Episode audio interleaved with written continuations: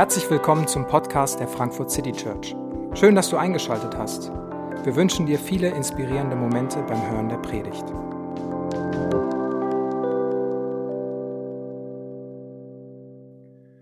Recht schönen guten Abend. Ich freue mich, dass ich heute Abend hier bei euch sein kann und einiges euch weitergeben kann. Mein Name, wie gesagt, schon Johannes Clement. Geboren bin ich in Schleswig-Holstein, aufgewachsen im Sauerland, frech geworden im Ruhrpott. Anstand hat man versucht, mir beizubringen im Lipperland, am Westerwald gelebt, im Siegerland meine Frau gefunden, dann war ich in der Schweiz, dann im Rhein-Main-Gebiet, ja, dann Brasilien, dann in Eversbach für acht Jahre sechs Jahre dann in Erlangen und seit knapp anderthalb Jahren Rentner wohnhaft bei Butzbach. Ich bin 32 Mal umgezogen in meinem Leben. Gibt es hier jemand, der mich übertrifft? Nicht? Ich habe eine Frage. Wer ist nicht in Frankfurt geboren und heute Abend hier? Die Mehrheit. Gibt's denn Frankfurter hier? Schön. Unsere beiden ältesten Kinder, wir haben drei Kinder, sind auch in Frankfurt geboren. Eine Hübtebach, eine Drübtebach. Also unsere Wiebke im Heiliggeist Hospital und unser Jan Hospital in der Schifferstraße. Ist noch jemand in Schiffer geboren? Schön. Hosp äh, Heiliggeist-Hospital jemand? Gut. Ja, dann haben wir schon was Gemeinsames. Wie gesagt, wir waren 20 Jahre im Missionsdienst in Brasilien und dann war ich acht Jahre in der Geschäftsstelle der Allianzmission äh, tätig als Missionssekretär, verantwortlich für Lateinamerika und Europa Missionsdienst und dabei in 60 Ländern irgendwie gewesen auf dieser Welt. Heute Abend habe ich euch eine nicht so einfache Predigt mitgebracht. Äh, schwere Stunden. Und Jesus hat eine schwere Stunde erlebt, die wir gerade gehört haben. Und ich lese den Text nochmal. Wir werden dazu auch den Text vorne sehen. Die Situation ist folgende. Jesus hatte gerade das Abendmahl eingesetzt, das wir nachher feiern werden, und hat sich mit seinen Jüngern verabschiedet und sagt, ich gehe, um zu leiden und zu sterben. Das hat er denen ziemlich deutlich gesagt. Und dann geht er hinaus, die haben Lobpreis gemacht, und dann geht er hinaus auf den Ölberg. Da kam Jesus mit ihnen zu einem Garten. Der hieß Gethsemane. Und er sprach zu den Jüngern, setzt euch hierher, solange ich dorthin gehe und bete. Etwas Typisches von Jesus, dass er ab und zu mal gebetet hat. Und dann nahm er mit sich Petrus und die zwei Söhne des Zebedeus und fing an zu trauern und zu zagen. Da sagt Jesus zu ihnen, meine Seele ist betrübt bis an den Tod. Bleibt und wacht mit mir. Und er ging ein wenig weiter, fiel auf sein Angesicht, betete und sprach, mein Vater, ist es möglich, so gehe dieser Kelch an mir vorüber. Doch nicht, wie ich will, sondern wie du willst. Da kam er zu seinen Jüngern und fand sie schlafen und sprach zu Petrus, konntet ihr nicht eine, eine Stunde mit mir wachen? Wacht und betet, damit ihr nicht in Anfechtung fallet. Der Geist ist willig, aber das Fleisch ist schwach. Zum zweiten Mal ging er hin, betete und sprach, mein Vater, ist es möglich, dass dieser Kelch vorübergehe, ohne dass ich ihn trinke? So geschehe dein Wille. Und er kam und fand sie abermals schlafend, und ihre Augen waren voll Schlaf. Da ließ er sie, ging wieder hin und betete zum dritten Mal und redete dieselben Worte. Dann kam er zu den Jüngern und sagte ihnen, ach, wollt ihr weiter schlafen und ruhen? Siehe, die Stunde da ist da, dass der Menschensohn in die Hände der Sünder überantwortet wird. Steht auf, lasst uns gehen. Siehe, er ist da, der mich verrät.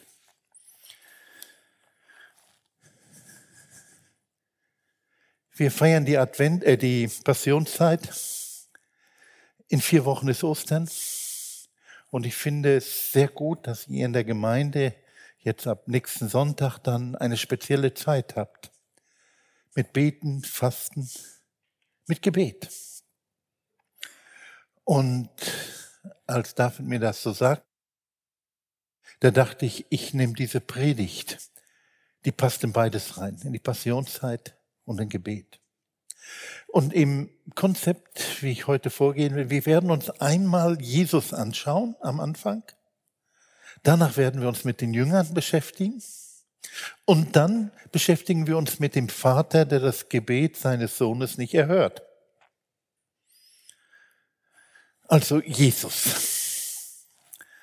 Schwere Stunden. Als Jesus in die Situation hineinkam, er wusste, in was er hineingeriet. Er wusste, was auf ihn zukam. Ich weiß nicht, wie es euch geht. Viele von euch wussten auch, was auf einen zukommt. Und manche wussten auch, es kommt Schweres auf einen zu.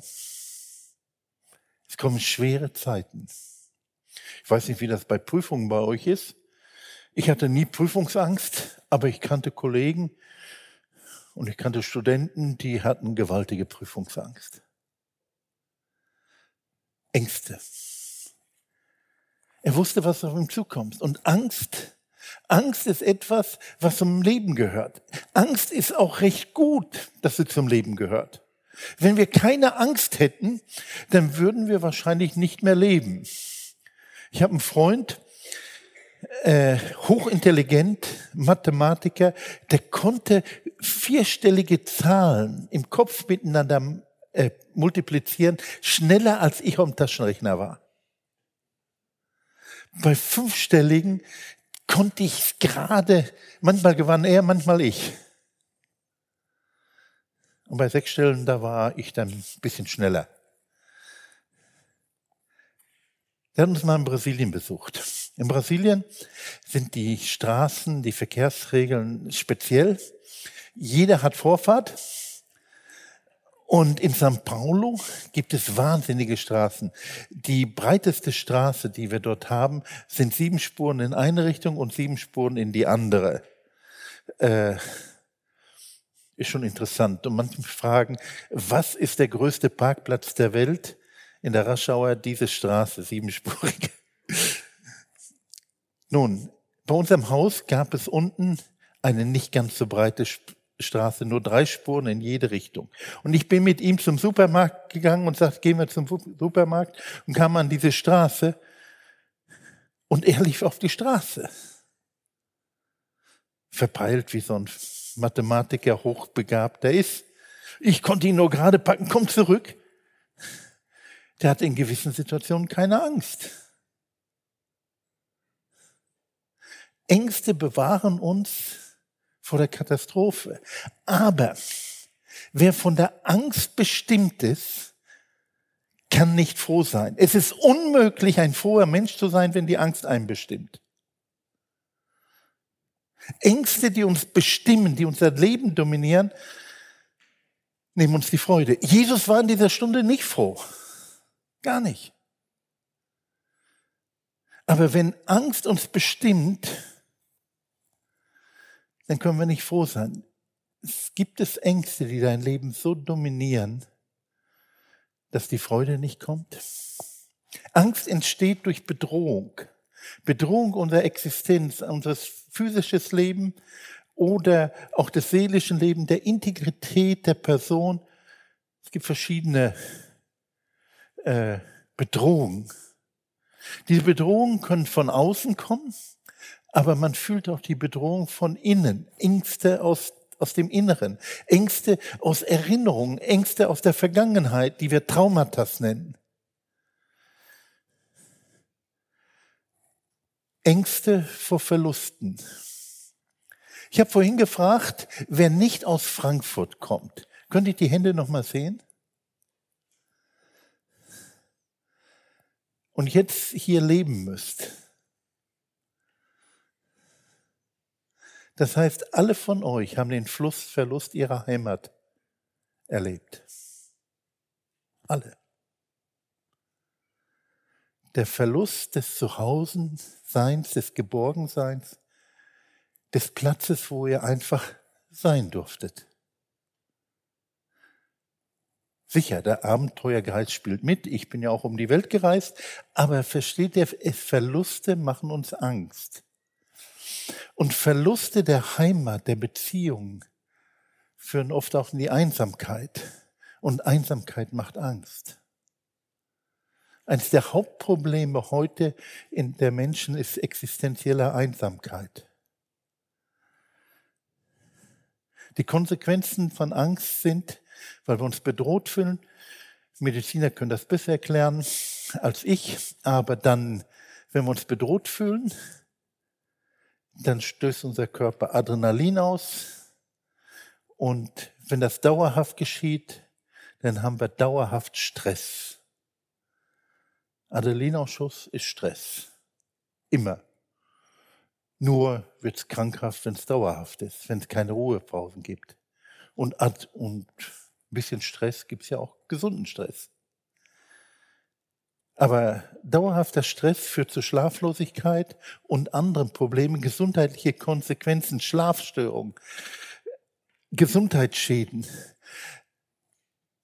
Ängste bedrohen uns. Und für Jesus war die Situation dort in Gethsemane ganz eindeutig bedrohlich. Und wer Angst hat, kann auch ganz leicht fremdbestimmt werden. Er ist manipulierbar über die Angst. Was machte Jesus? In seiner Angst ging er auf den Ölberg, nahm seine Freunde mit, seine Jünger mit und sagte, ich brauche euch jetzt. Und die blieben dann da und dann nahm er wenigstens Petrus, Jakobus und Johannes mit und sagte, liebe Leute, ich brauche euch jetzt, ich brauche Gemeinschaft. In der Angst brauchte er Gemeinschaft. Und äh, in der Suche der Gemeinschaft drückt er in dieser Gemeinschaft seine Gefühle aus. Ich glaube, das war gar nicht so einfach für den Petrus Johannes und Jakobus, als Jesus sagt, mir geht's hundelend. Ich bin, Luther übersetzt also, betrübt bis an den Tod. Ich bin verzweifelt, ich habe Not. Es geht mir ganz, ganz, ganz, ganz schlecht. Liebe Leute, wisst ihr, wer das sagt? Jesus. Jesus drückt seine verzweifelten Gefühle aus und packt die nach außen und sagt, mir geht's hundelend. Betet und wacht mit mir.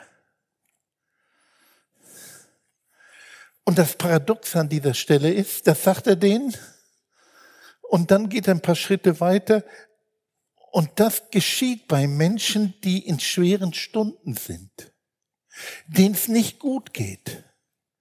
Auf der einen Seite sehnen sie sich nach Gemeinschaft, auf der anderen Seite suchen sie ihre Einsamkeit. Vor sechs Wochen ist unsere Enkeltochter verstorben. Und mein Sohn schrieb dann an seine Freunde, liebe Leute, ruft uns nicht an, nimmt im Augenblick keinen Kontakt auf, wir ziehen uns in stiller Trauer zurück.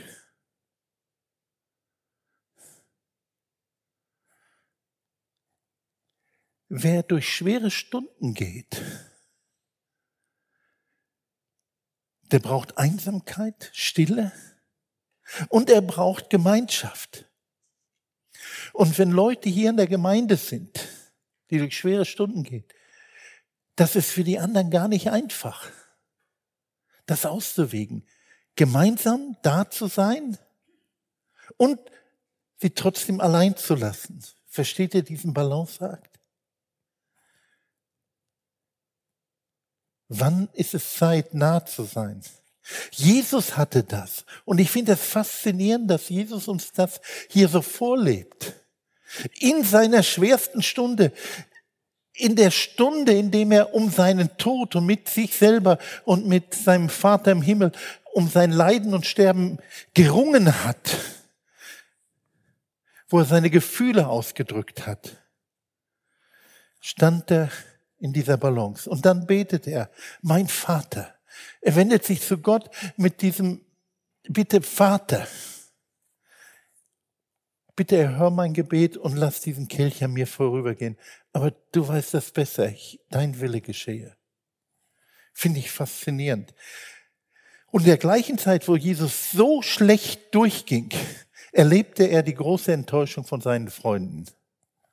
Während er den Kampf seines Lebens kämpfte, haben sie ihn enttäuscht und haben diese schwierige Situation verpennt. Und dann betet Jesus. Faszinierend ist es hier, er betet dreimal, dreimal die gleichen Worte. Ich erinnere mich an meine Tochter Wiebke. Als wir nach Brasilien kamen, hat sie jeden Abend geweint. Sie hat jeden Abend für ihre Freunde in Deutschland gebetet. Herr Jesus segne den, sei du bei dem, sei bei dem. Und, und es tat mir immer so weh, wenn sie weinte. Ich sagte, meine Freunde sind so weit weg. Und dann sage ich, was können wir da machen, dass du dich nicht mehr so alleine fühlst? Ach, Papa, ich hätte so gerne einen Hund. Ja, wir können ja um einen Hund beten. Und dann betet sie um einen Hund. Herr Jesus, ich möchte einen Hund, der soll Flecki heißen. Es soll ein Schäferhund sein, soll so und so aussehen. Die war damals vier Jahre alt. Und hat den Hund genau beschrieben. Wir haben den Hund bekommen. Aber am nächsten Tag waren wir wieder zusammen und da war der Hund ja noch nicht da. Und dann sagte ich, äh, Wiebke, wollen wir wieder beten und sie betet und betet wieder für alle Freunde, für ihre Cousins, für Oma und Opa und all die Verwandten. Und dann sagt sie Arm, dann sage ich, so, äh, du wolltest doch mit dem Herrn Jesus über deinen Hund reden. Guckt sie mich ganz auf, Papa, das habe ich dem Herrn Jesus gestern doch gesagt, dann brauche ich dem das nicht heute. Da hat er doch bestimmt nicht vergessen. Da habe ich so große Augen gemacht. Ja, es ist wahr. Was wir Herrn Jesus einmal gesagt haben, das hat er nicht vergessen. Aber es gibt Situationen, in denen wir dreimal hintereinander das gleiche Gebet beten. Manchmal auch noch mehr. Jesus hat dreimal hintereinander genau den gleichen Satz gesagt. Den gleichen Inhalt. Es gibt ein Ringen im Gebet. Übrigens ist Gebet die intensivste Form der Gemeinschaft mit Gott. David sagte einmal, Gebet, liebe Leute, schüttet euer Herz von ihm aus. Und wenn wir heute von der Predigt nichts nach Hause nimmt, nur diesen Satz. Liebe Leute, schütte mal dein Herz vor ihm aus. Pack dein Inneres mal vor ihm aus. Mach das mal. Wird dir gut tun. Und wenn ihr nur diesen Satz behaltet, dann hat's gereicht, Freunde. Schüttet euer Herz vor ihm aus. Und dann, Paulus sagt auf der anderen Seite etwas ganz Interessantes. Ich bete immer. Ich bete alle Zeit für euch alle. Ich bete alle Zeit. Das war ein Lebensstil, ein, ja, ein Gebet, in dem er immer mit Gott redete. Er lebte vor Gott und in Gott und redete mit Gott über alles, was ihm begegnete.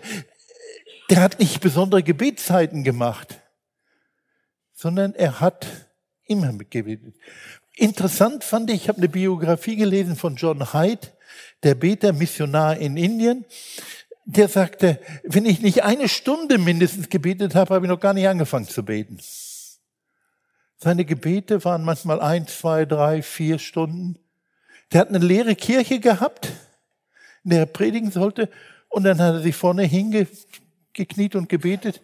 War ja kein Mensch da. Und er hat gebetet. Und dann sind die Leute gekommen, haben dem Beten gehört. Und dann war hinterher, nach drei Stunden war die Gemeinde voll. Dann hat er gepredigt. Spörtchen, der ihn gut kannte und zur gleichen Zeit lebte und sagte, ich halte noch nicht mehr fünf Minuten aus im Gebet. Da, da kann ich nicht mehr knien. Spörtchen sagte, ich laufe durch die Straße und sprich mit Gott darüber und diskutiere, aber ich kann nicht in der Stille sein. Wie ihr betet, ist im Grunde genommen egal. Wichtig hier, dass ihr betet. Jim Elliot, der Missionar, von dem stammt der Satz, wenn du glaubst, oder er hat es für sich geschrieben, wenn ich glaube, dass Gott durch Gebet handelt, dann muss ich auch glauben, dass er ohne Gebet nicht handelt. Denkt mal darüber nach. Und Jesus in seinem Gebet, als er denn zu seinen Freunden kam, die geschlafen hat, und sagte, betet mit mir, plötzlich wandelt er sich und sagt, betet und wacht nicht damit ich über den Berg komme, sondern damit ihr in der schwersten Stunde, die ihr erleben werdet, mit mir nicht fallt, nicht in Anfechtung fallt.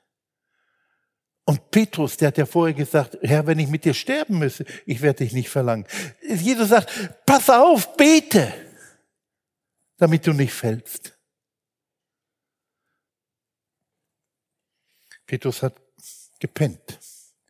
Und dann kommen die Feinde, um Jesus gefangen zu nehmen. Und Jesus hat vorher gebetet, er hat gekniet. Und dann sagt er so, lasst uns den Feinden begegnen. Der, derjenige, der mich verrät, ist jetzt nahe. Und dann geht er erhobenen Hauptes in die schwerste Stunde seiner Existenz. Christoph Schroth hat ein Buch geschrieben, wer vor Gott kniet, kann vor Menschen aufrecht stehen. Wenn du das kennst, indem du vor Gott kniest und mit Gott Sachen durchringst, in deinem eigenen Leben, in deiner Familie oder auch für dein Unternehmen, in dem du arbeitest, dann kannst du vor Menschen aufrecht stehen. Das Interessante aber ist, dass Jesus in dem Ganzen eine hohe Stunde der Einsamkeit erlebt. Leidende sind oft einsam. Salomo sagt einmal, in seinen größten Freuden und in seinem tiefsten Leiden ist der Mensch letztendlich allein.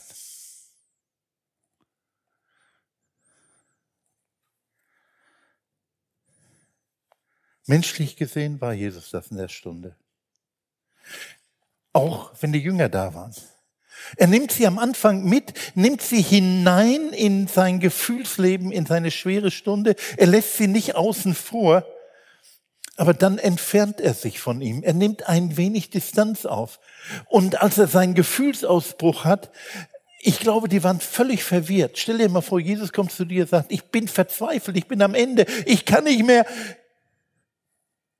wie würdest du auf Jesus reagieren, wenn du einer von den Aposteln warst? Das bringt einen durcheinander. Herr Jesus, du gebietst den Sturm, du läufst über Wasser und ich, und jetzt jammerst du? Und trotzdem beauftragt Jesus seine Jünger, betet, tut was. Ich finde das faszinierend. Und dann sagt er zu ihnen, der Geist ist willig, aber das Fleisch ist schwach. Das Wollen habt ihr schon, aber das Vollbringen gelingt euch nicht. Und diese Spannung zwischen Wollen und Vollbringen ist die Ursache für Burnout. Ich weiß nicht, wie es euch geht. Hier in Frankfurt.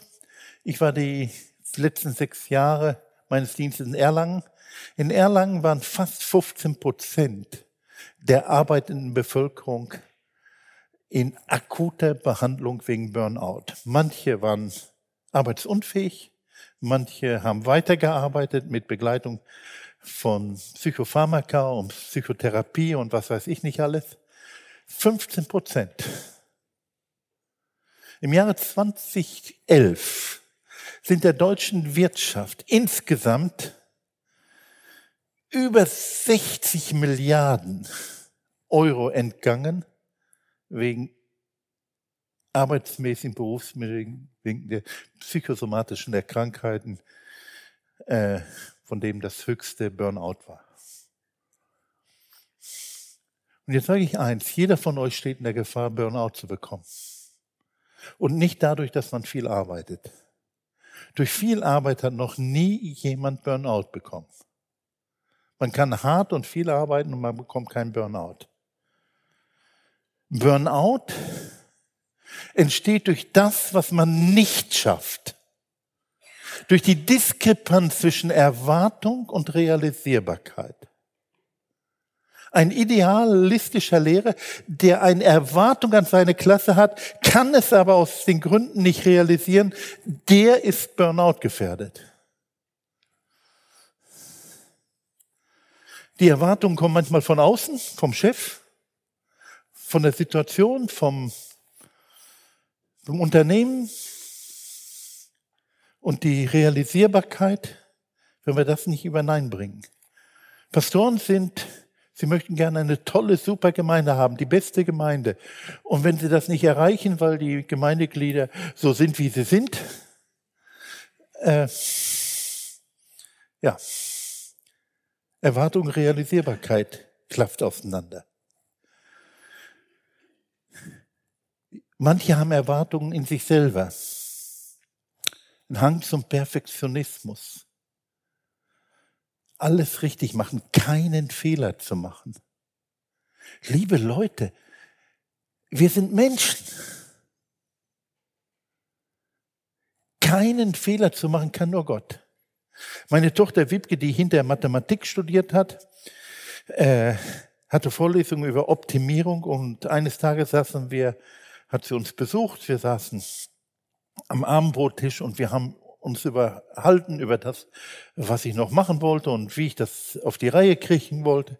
Ich habe da so eine theologische Ausarbeitung und Studie gemacht. Und dann schaut sie, Papa, ich muss dir mal was aus meiner Vorlesung beibringen.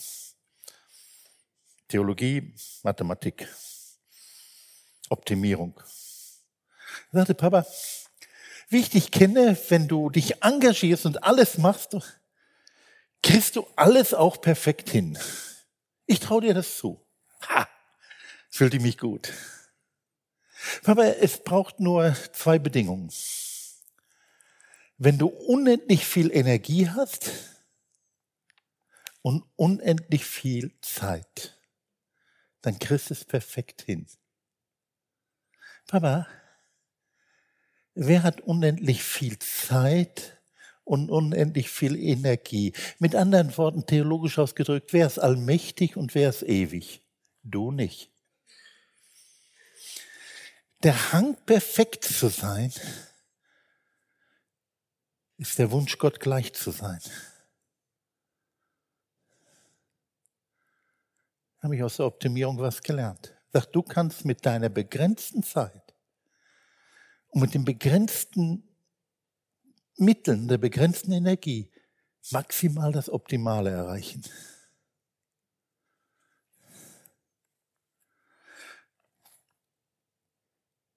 Burnout führt immer zum Gefühl von Ohnmacht. Die Ohnmacht kann aus der Situation erwachsen, die sich ergibt durch Machtblockaden, Bossing, Mobbing, dass einem die Ressourcen, die Mittel, die Beziehungen gekappt werden von außen vom Chef. Durch eigene Begrenzungen, zum Beispiel ich könnte nie Musik machen, kann ich nicht, bin ich nicht für geeignet. Durch ethische Konflikte, Banker, wenn unter uns Banker sind, die Banker stehen unter einem großen ethischen Konflikt. Und wir haben relativ hohe Quote an Burnout-Kandidaten unter Bankern. Weil sie auf der einen Seite dem Kunden marode Dinge verkaufen müssen, von denen sie nicht überzeugt sind, aber von dem Unternehmen erwartet wird, dass sie sie verkaufen. Und das zerreißt sie. Das, was sie auf der einen Seite ethisch vertreten können, können sie dort nicht oder sie können das nicht oder das nicht. Erwartung, Realisierbarkeit zerreißt sie. Ohnmacht durch Ängste und so weiter. Die Jünger hatten das Wollen, bei Jesus zu sein, haben es aber nicht auf die Reihe gekriegt. Und anschließend waren sie verzweifelt. Das war das Betet. Sie sind in Schlaf gefallen. Sie waren passiv. Sie waren ohnmächtig. Es gibt auch eine Ohnmacht im Gebet so eine Gebetsmüdigkeit. Die Erfahrung, die ich in 40, in 43 Jahren vollzeitlichen Dienst im geistlichen Bereichen gemacht habe, waren die Gebetsstunden, waren in der Regel, Ausnahmen gibt es, die schlecht besuchtsten Veranstaltungen, die wir durchgeführt haben. Die Gefahr des Fallens, wenn man nicht betet und wacht, ist sehr groß. Die Jünger wurden auch von Jesus enttäuscht, weil er sich so schwach zeigte. Jeder von uns will den starken Jesus haben. Der Gefahr des Irrwegs in schweren Stunden der anderen, dass wir uns falsch verhalten, ist sehr groß. Ich habe euch jetzt eine kleine Skizze mitgebracht, um zu zeigen, äh, wieso das geht. Immer wenn wir Verlust erleiden, sei es ein Lebenspartner, ein Kind, oder Eltern oder Freunde, dann geschieht da das. Verlust, Schock, erste Wirkung, dann spürt man den Schmerz und man möchte am liebsten vom Verlust zur Heilung kommen, aber hier steht unterwegs zur Heilung, Neuorientierung. Und ihr merkt, das so eine Schleife mit vielen Windungen und Wiederholungen. Am Anfang, wenn jemand trauert, sind noch viele Leute da aber hier hinten nicht mehr. Und die Erfahrung, die Statistik, die Untersuchung gemacht, wann sind die meisten Selbstmorde von Trauernden? Zwischen Ringen mit der Realität hinwenden und zurückkommen zu Gott. In dieser Phase verzweifeln die meisten Menschen. Und das sind die wenigsten, die die Leute begleiten. Und jetzt möchte ich eins sagen der Verlust der Heimat, des Platzes, zu dem man gehört, wird emotional genauso tief erfunden wie der Verlust eines lieben Menschen. Vielen ist das doch nicht bewusst.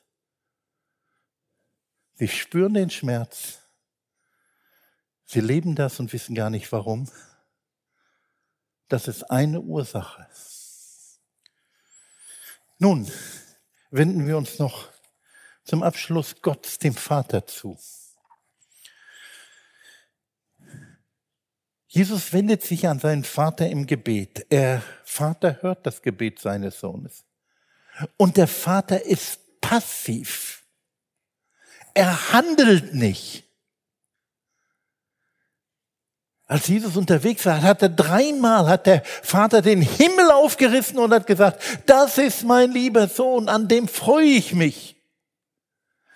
Er hat seinem Sohn dreimal vom Himmel eine Anerkennung zugesprochen, publik, in der Öffentlichkeit. Finde ich cool anderen die Anerkennung zu sprechen. Aber dann betet Jesus und er erfährt ein unerhörtes Gebet. Er sagt, Vater, ich möchte, dass dieser Kelch an mir vorübergeht. Aber der Vater erhört ihn nicht. Wie ist das mit unerhörten Gebeten in unserem Leben? Unerhörte Gebete sind ein Problem. Ich habe unerhörte Gebete in meinem Leben. Wer noch? Braucht ihr nicht aufzeigen. Vor vielen Jahren war ich mal richtig sauer auf Gott, weil er ein spezifisches Gebet nicht erhört hat. Dann habe ich gedacht, Gott, warum erhörst du mein Gebet nicht? Und dann kam ein Freund von mir auf die Idee und sagt, wenn du sagst, Gott er hört deine Gebete nicht, dann führ mal Buch. Habe ich mal angefangen, Buch zu führen. Habe aufgeschrieben, so ein extra, so eine Kladde gekauft, reingeschrieben, gebetet an dem, dem Tag das und das. Und dahinter eine Spalte gemacht, er hört dann und dann. Das habe ich gemacht. Über ein Jahr habe ich Buch geführt. Und dann am Ende habe ich verglichen. 87 Prozent meiner Gebete waren in dem Jahr schon erhört worden. 87 Prozent. Das waren viele.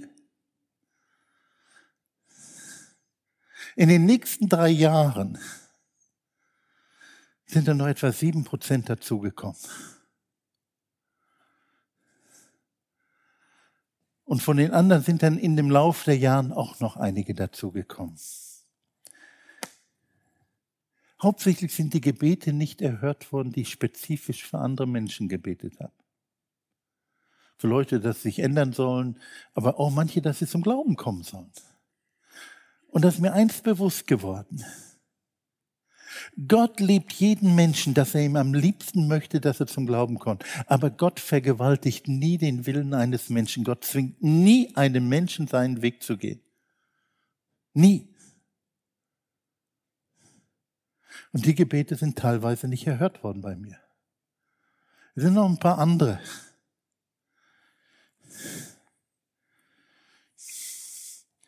Die Enttäuschung, dass ein Gebet nicht erhört wurde, damit müssen wir umgehen lernen.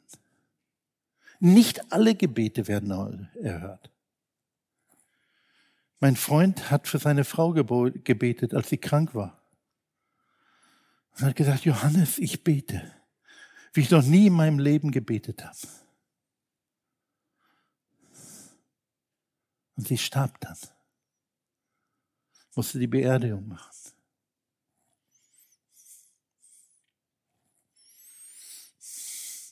Enttäuschung, dass Gott Gebete nicht erhört? Der Schmerz der unerhörten Gebete? Jesus betet, dein Wille, Vater, geschehe. Herr Jesus, dein Wille soll ruhig geschehen, aber bitte erfüll meinen Wunsch. Und es gibt Gebete, die nicht erhört werden, die keine Erklärung haben.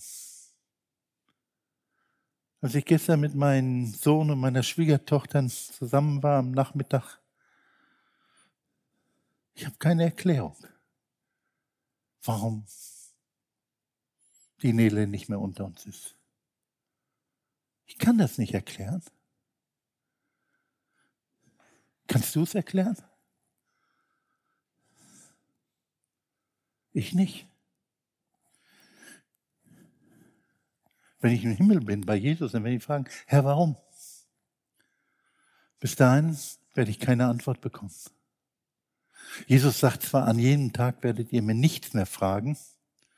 Ich sage, ja, Herr Jesus, an dem Tag werden wir nichts fragen, da feiern wir Hochzeit des Lammes, aber am nächsten Tag bin ich auf der Matte. Versteht ihr so mein Inneres? eines der Dinge, die mich bei dieser Geschichte, dass der Vater so passiv ist, fasziniert oder immer nachgedacht habe, Vater, warum bist du passiv? Du sitzt im Himmel, du gehst ja nicht durch Leiden, du hast es ja gut. Du sitzt im Himmel, im Paradies und dein Sohn leidet hier. Glaubt ihr, dass Gott der Vater schmerzfrei ist von dem Schmerz seines Sohnes? Als mein Freund Nivaldo seinen Sohn verließ, äh, verlor und er starb, schrieb er mir, Johannes, ich bin ein vom Sohn verlassener Vater. Ich bin ein Vater ohne Sohn. Verzweiflung. Und als mein Sohn seine sterbende Tochter auf den Arm hatte und wir bei ihm in der Intensiv, auf der Intensivstation waren, das Bild, da sage ich, Jan, ich würde am liebsten den Schmerz von dir wegnehmen. Papa, das ist doch scheißegal. Die Nele. Meint ihr, dass Gott im Himmel nicht mit seinem Sohn mitgelitten hat, den Schmerz empfunden hat? und nicht handeln zu können, weil sein Sohn eigentlich den Weg gewählt hat, ans Kreuz für dich und mich zu gehen, für dich zu sterben? Der vom Vater verlassene, der vom Sohn verlassene Vater weint. Der Schmerz des Liebenden ist immer ein großer Schmerz, wenn er den Geliebten leiden sieht. So sehr hat Gott diese Welt geliebt. So sehr hat Gott dich und mich geliebt, dass es seinen Sohn gab. Wie sollte er uns mit ihm nicht alles schenken? Und deswegen sage ich heute, auf dieser Welt gibt es keine Träne, die geweint ist, die Gott nicht mitweint. Denn du und ich, wir sind die Geliebten Gottes. So sehr hat Gott dich und mich geliebt, dass er alles für uns gab. Meint ihr, Gott hat nur ein bisschen Mitleid mit uns? Nein, er leidet mit. Seit dem Kreuz von Golgatha, seit Gethsemane, ist der Schmerz des Menschen der Schmerz Gottes auch des Vaters. Empathie ist etwas Wunderschönes im Leben der Menschen. Wir fühlen mit anderen mit. Es kann positive Empathie sein, es kann aber auch die Leidensempathie sein. Es ist manchmal auch schwierig, wenn manche zu viele mitempfinden mit dem anderen. Aber Empathie ist auch Gottes Eigenschaft. Gott ist der mit uns Leidende. Und die Liebe Gottes ist nicht egoistisch. Er leidet nicht, weil sein Sohn weg ist, sondern er leidet, weil sein Sohn leidet. Versteht ihr? Wenn du leidest, leidet Gott mit. Es ist die Liebe des Vaters, die den Sohn auch begleitet in der schwersten Stunde. Als der Sohn rief, mein Gott, mein Gott, warum hast du mich verlassen? hat doch der Vater im Himmel gesagt, mein Gott, mein Gott, mein Sohn, warum hast du mich verlassen? Sind beide Aspekte da. Und weil der Sohn sich von diesem Vater geliebt wusste, in seiner schwersten Stunde, in der Stunde seines Todes, ist sein letztes Gebet an den Vater. Er drückt sein Vertrauen aus und er hat am Kreuz von Golgatha die letzten Worte, Vater, in deine Hände befehle ich meinen Geist. Er wendet sich liebevoll, vertrauensvoll an seinen Vater. In der schwersten Stunde deines Lebens gibt es jemand, der dich liebt. Und weil Christus der Verlassene ist, sagt er zu uns, ich will dich nicht verlassen noch versäumen. Ich bin immer bei dir. Vergiss das nicht. Ich möchte mit uns beten. Herr Jesus, du bist den Weg der Verlassenheit, der Einsamkeit gegangen. So tiefstes menschliches Elend hast du erlebt. Einsamkeit und Tod. In der schwersten Stunde haben dich deine Freunde allein gelassen. Herr, und ich danke dir, dass wir diese Geschichte in deinem Wort finden und dass sie uns in unser Leben hineinspricht. Und so bitte ich dich, dass wir erleben dürfen, dass deine Liebe uns durchträgt, auch durch schwere Stunden. Genau, Vater, wie deine Liebe deinen Sohn durchgetragen hat, bis ans Kreuz und bis hin zur Auferstehung. So bitte ich dich, dass du uns nun segnest. Und wenn wir gleich im Abendmahl daran denken, was du, Herr Jesus, getan und für uns geopfert hast, dann wollen wir dich anbeten und dir Vertrauen stellen. Amen. Wir hoffen, die Predigt hat dich inspiriert. Wenn du uns kennenlernen möchtest, dann schau einfach mal auf unsere Homepage www.frankfurtcitychurch.de oder besuche uns in unseren Gottesdiensten. Bis dann!